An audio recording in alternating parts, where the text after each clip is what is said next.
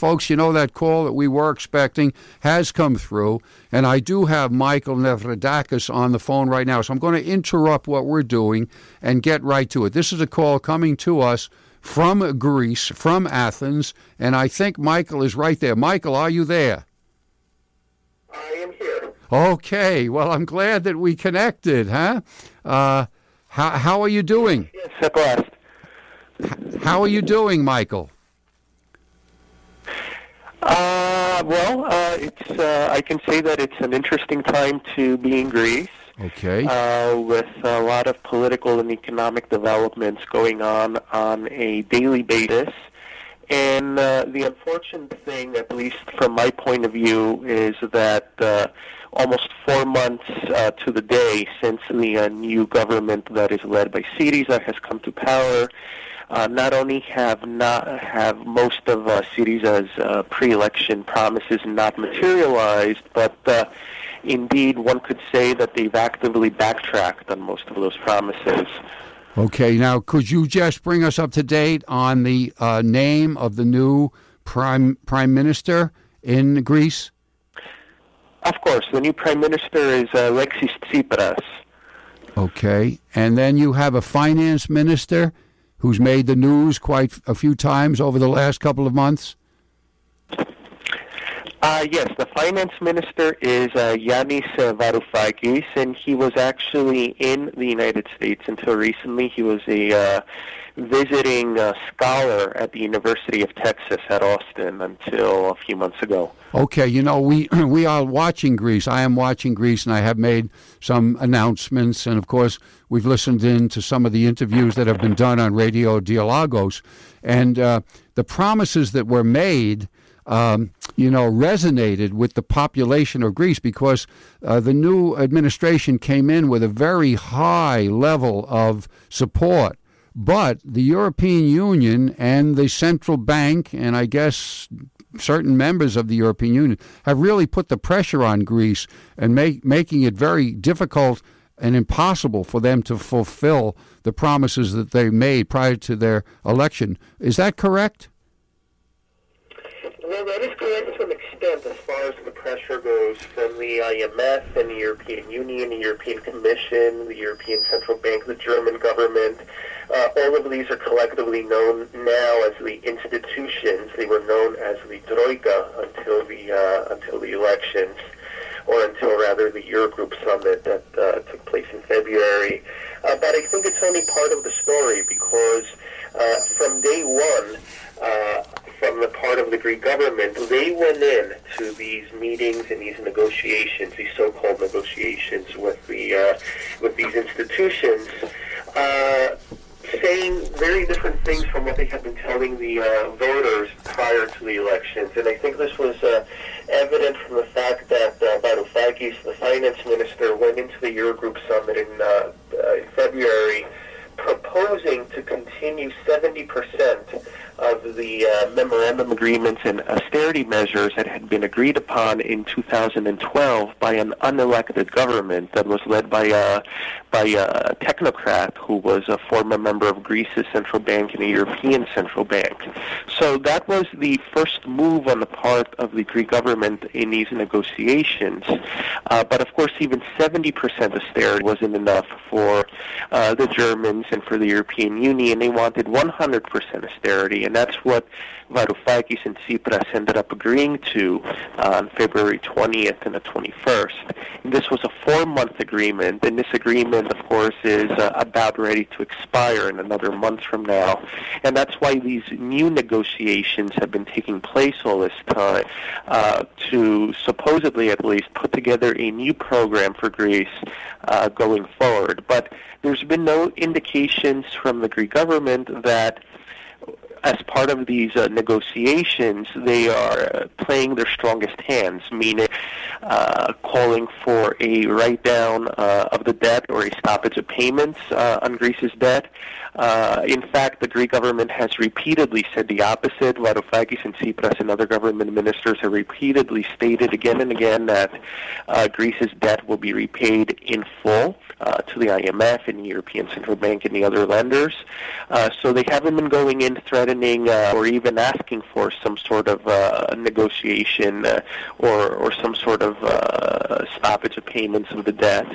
at the same time, the biggest card that one could argue Greece has, meaning the so-called Grexit, a threat of leaving the Eurozone, is absolutely off limits as, as far as this government is concerned. And in fact, they were even saying this before the election. It was no secret, except from people that just wanted to to uh, sort of just make things up about Syriza. But it was it was an open secret that they were pro-euro, and they continue to be pro-euro. And a lot of economists, including some that have interviewed on Dialogos Radio, make the argument that by by having such uh, an insistence on, on wanting to remain within the eurozone, uh, that basically means austerity because you have to abide by the eurozone's rules, which include the maintenance of a primary budget surplus, uh, which includes uh, all of the other rules that the uh, the European Union had regarding uh, a country's debts and deficits, and of course you don't have your own currency. You have a very strong currency, the euro,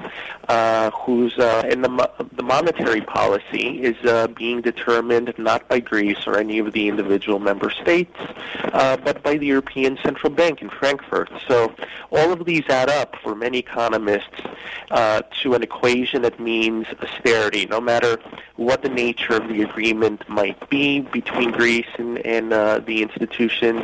As long as Greece remains within the euro, uh, it will remain bound to an austerity regime of some kind. And, and Syriza has shown no negotiations either before the elections or now uh, in terms of uh, ask uh, of calling for a Grexit. At, at the very least, that's a negotiation tactic to put pressure on the institutions. They haven't even done that, even if they don't actually mean it. Of course, there's rumors constantly that Greece might be forced out of the out of the eurozone, might be forced out of the euro, but those rumors have to do more with the circumstances in which this would be more of an involuntary thing for Greece rather than the government actually uh, making this move on its own. Do you think that um, the Varoufakis and Tsipras, do you think that they um, actually knew all along that they were simply making promises that they would not keep and that they favor uh, continued participation in the uh, in the European Union, or do you think that they really would um, stand up to the pressures that are being brought against them and be willing to uh, step out of the union? Well, that's a good question, and uh, and I think it's uh, there's an interesting answer to this, at least from my point of view. Again, Syriza is a coalition of various uh, other factions, left wing and and even more centrist factions. Uh, it wasn't a unified political party until a few years ago. So even within Syriza and even now, there's uh, differing points of view. Uh, so there's surely people within Syriza, even if they're in the minority right now, uh, that uh, probably genuinely wanted to, to go in after the elections and make the changes that were being promised. Uh, I don't think, however, that Tsipras and Varoufakis and some of the other high-level government ministers are among that group. Varoufakis isn't even actually a member of Syriza. He was invited by Tsipras uh, to join Syriza's cabinet as finance minister, but he had no background with Syriza prior to the elections in any official capacity. He did, however, have a background with PASOK, which was uh, the socialist party that ruled Greece for much of the 40-year uh, period after the fall of Greece's military dictatorship in 73-74. Uh, he, uh, Varoufakis, used to be an advisor to the former and American-born uh, Prime Minister George Papandreou, and uh, he resigned from that position in 2006, uh, if I'm not mistaken.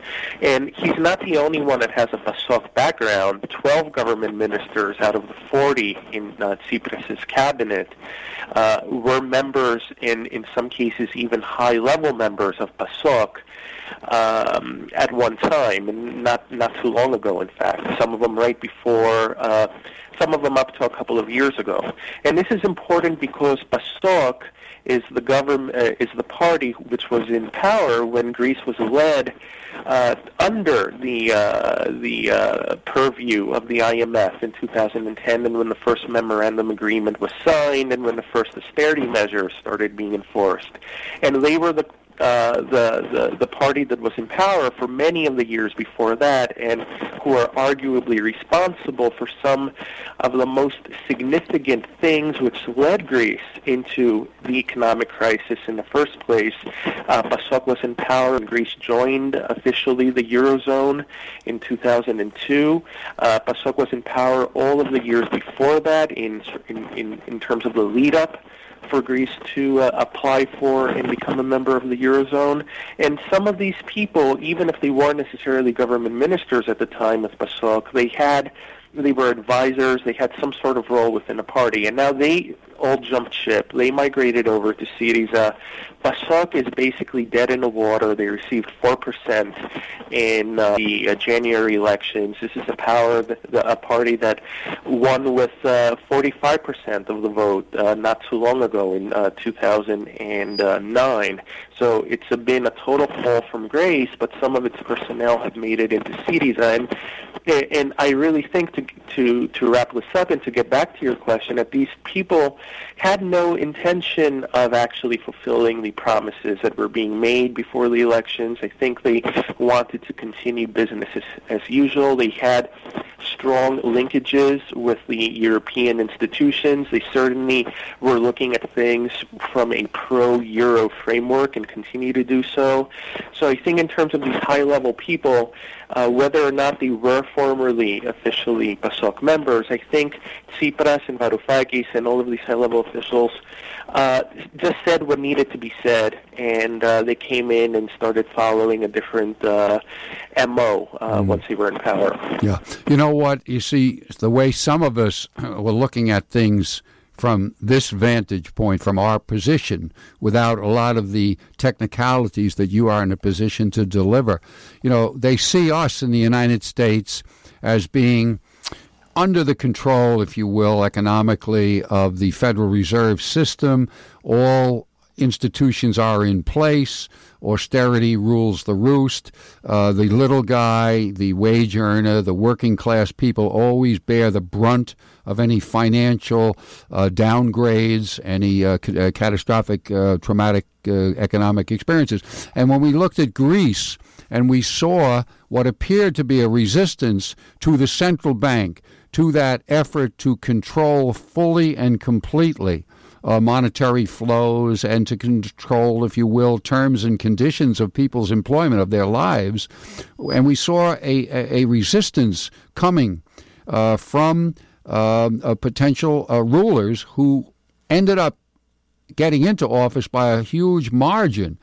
Uh, we saw that as a as a form of rejection that could spread and might even supply the impetus to us. It, I think that apparent uh, uh, effort was seen by Portugal, by Ireland, by France, by other European countries as perhaps signaling the beginning of something that could be traumatic and could result in power moving back um, into the various independent countries. And maybe maybe that is desirable as opposed to having this centralized control. Or maybe centralized control is inevitable and maybe there is no alternative that Tina T I N A. I don't know. That's what I'm wondering.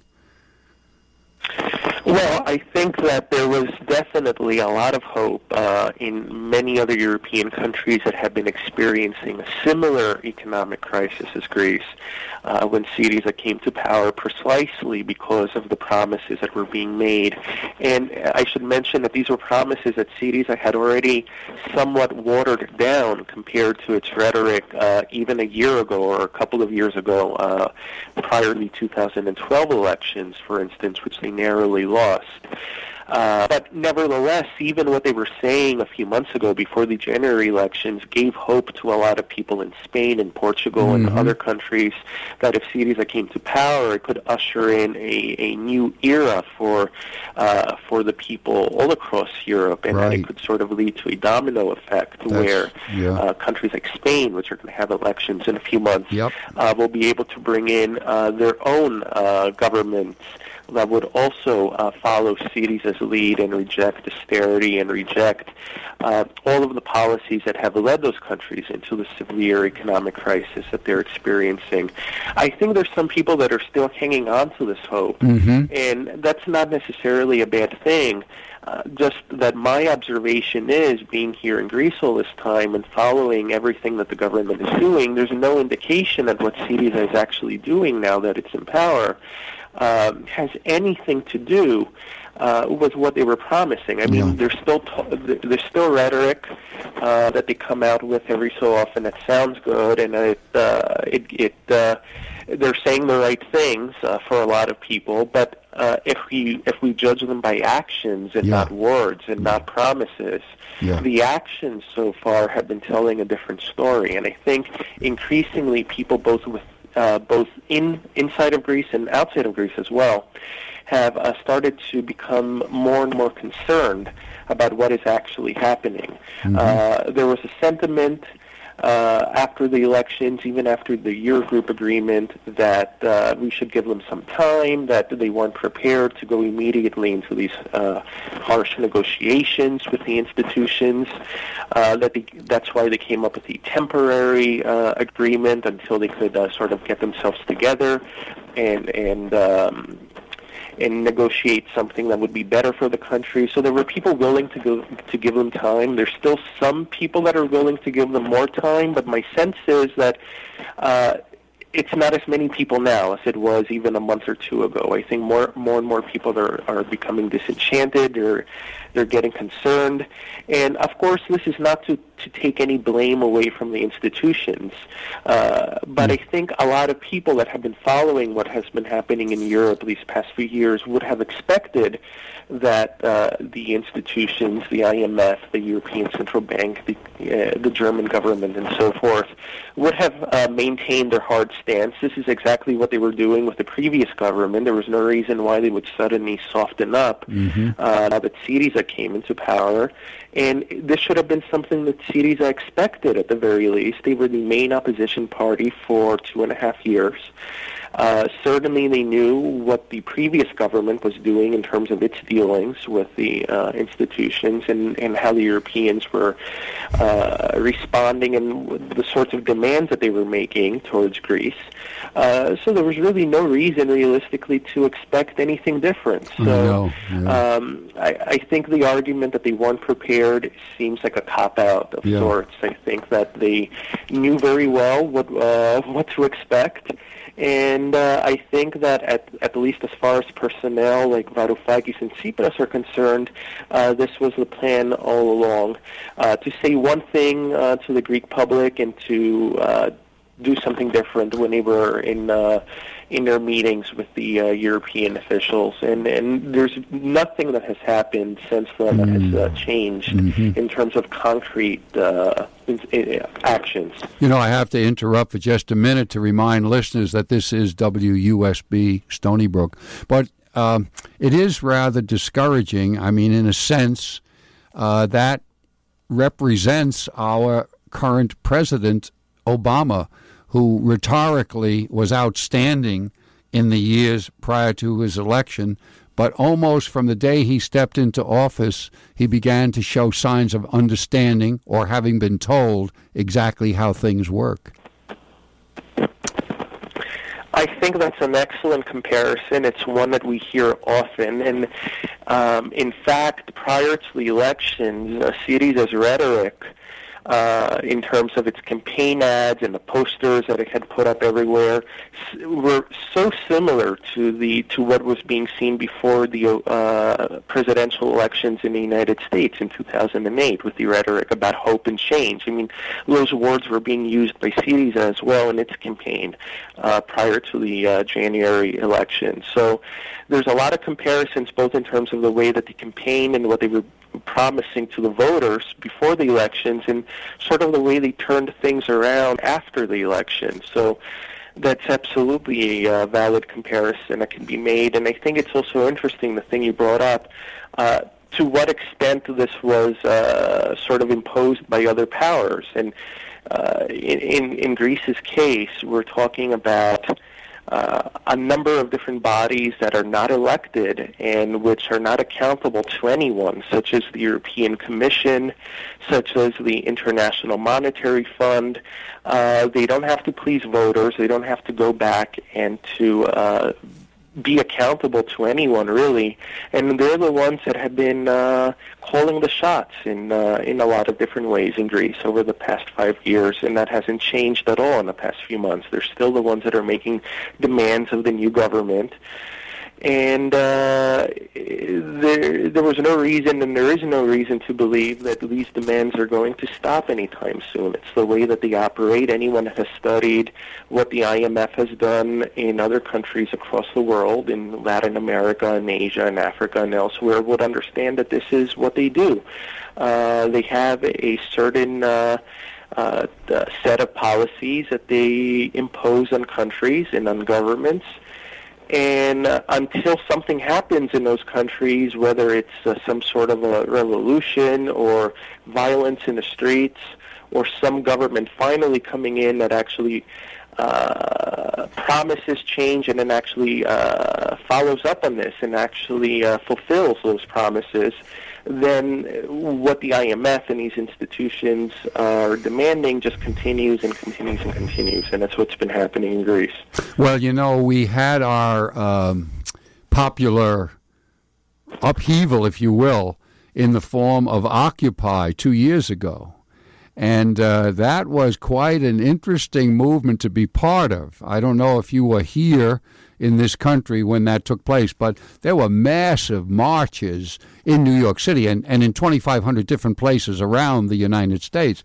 But the city marches, which I was part of, and many, many other people from our region were part of, I mean, when they moved into the cavernous streets of New York by the thousands and just howled I had the impression that the buildings were going to shudder and come down. But you know, that movement, as powerful as it was for that short period of time, was successfully controlled.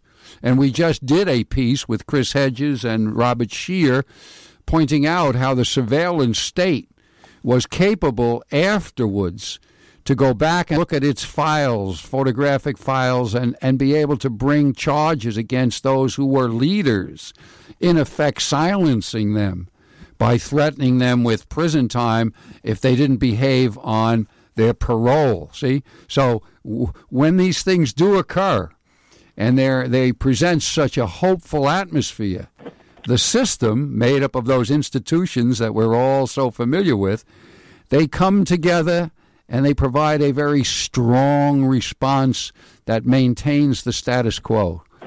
And I was expecting to hear so much more about Greece, that great inspiration, and yet you seem to indicate to me that things are not too different in the land where you presently are.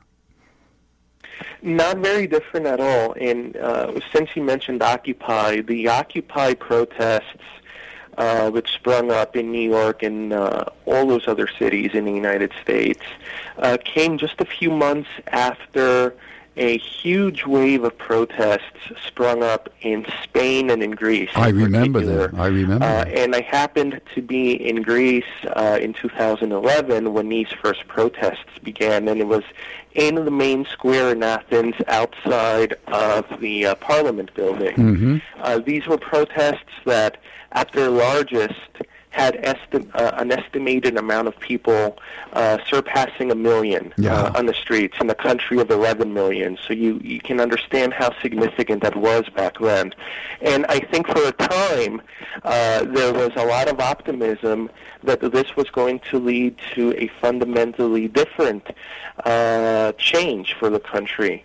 Um, what happened, however, in Greece and in Spain as well, and in the other countries where there were similar movements back then, uh, was a coordinated uh, response of the authorities.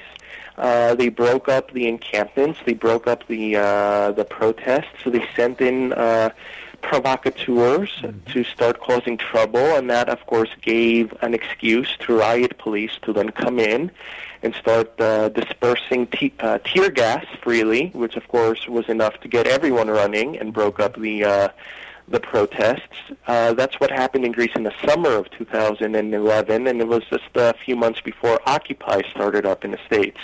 Now, what should be mentioned here is that after that, the permanent sort of base in the main square, Constitution Square, Syntagma Square in Athens, was broken up. Uh, and for a few months, there wasn't any sort of real protesting going on. Uh, but by the time the toward the end of 2011, the PASOK government, the so-called socialist government, fell, and that new government came in, the one that I mentioned before, that was unelected with a technocrat as prime minister, and this. Uh, unelected government began negotiating the second memorandum agreement with the institution. So we're talking about a government that had no legitimacy, and they were the ones that were ne- negotiating this major uh, agreement with the IMF and the European Union and the European Central Bank. So in February of 2012, when th- when this was going on. Uh, those huge protests came back to Athens, and by that point, uh, the uh, police forces and the, author- the authorities were ready. You could say that they were probably expecting it. And they responded almost immediately with lots of violence, lots of tear gas, lots of arrests. There were journalists who were injured, who lost their hearing when uh, when um, tear gas canisters exploded near them.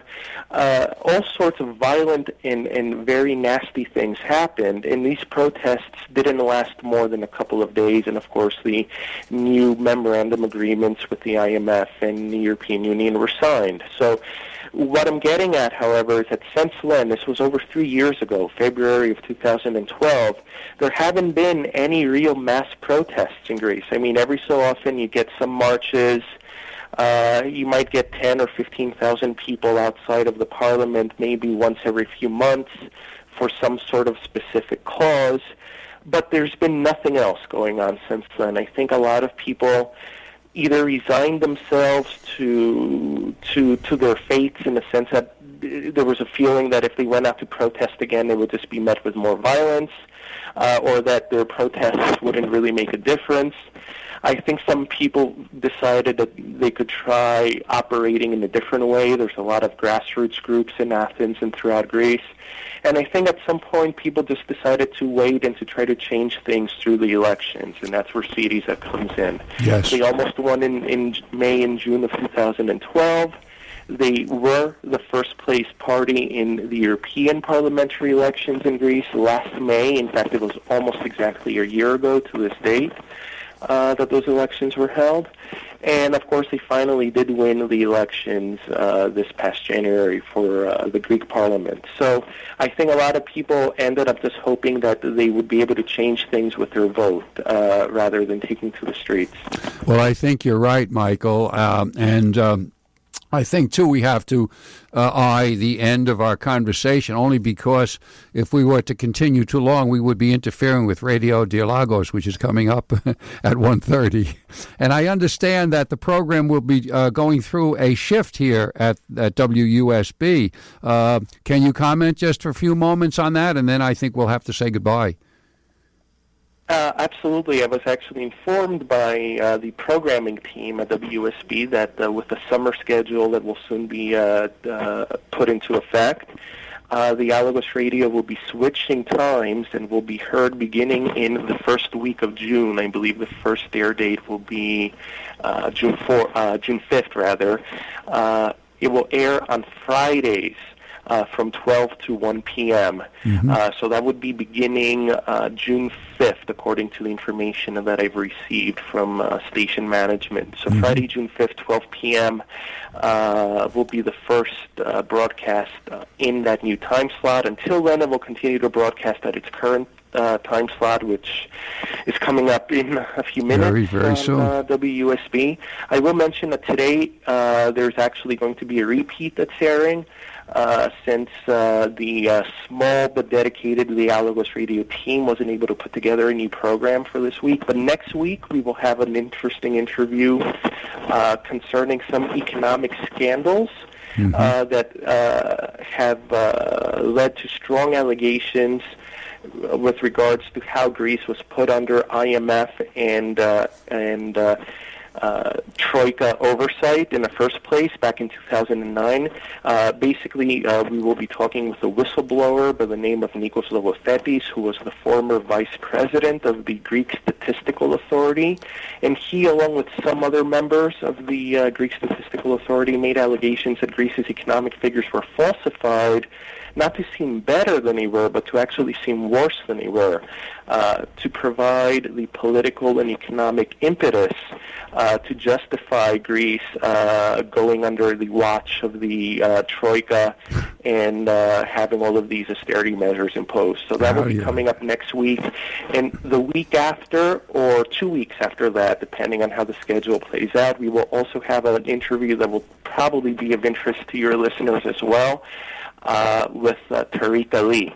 Uh, so that will be coming up, and that might actually be end up being the first broadcast in the new time slot. So that's what's coming up in the next couple of weeks on the oh, program. Okay, Michael. Well, look, thanks. It's been very nice talking with you. And I, when when this new change goes into effect, I will miss being the one to present Radio Dialogos. Uh, maybe it will come back during, when the summer schedule is over. Uh, I will look forward to that. But it's been good talking to you, and I uh, wish you success as you continue your studies, and uh, we'll talk again soon. Well, thank you very much, Bill, for having me, and uh, I'd be happy to come back on any time to talk about new developments. Okay, fine, Michael. Thank you, and the best of luck to you, huh? Thanks a lot. I appreciate it. Okay. Bye bye.